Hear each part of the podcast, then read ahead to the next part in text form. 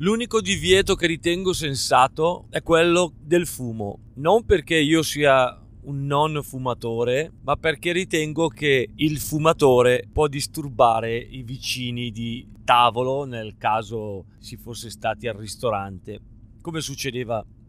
fino a non tantissimi anni fa, quando frequentavi ristoranti, bar, eccetera. Eri praticamente invaso dal fumo, eri permeato dal fumo quando, quando a casa arrivavi. Al di là del fumo, la nuova trovata dei danesi che vogliono mettere sulle bottiglie di vino che nuoce gravemente alla salute come succede già con i pacchetti di sigarette, mi sembra veramente che siamo arrivati all'assurdo, la commedia dell'assurdo. Perché?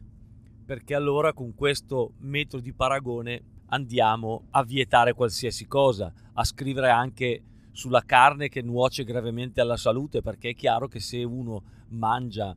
eh, troppa carne può succedere si ammali, ma potrebbe essere questo criterio applicato a qualsiasi cibo, perché come diceva il saggio è la quantità che fa il veleno. Di conseguenza mi sembra una follia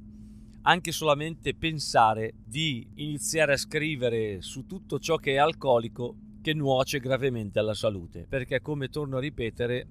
allora potremmo vietare qualsiasi cosa e questa è la strada che probabilmente si vuole imboccare.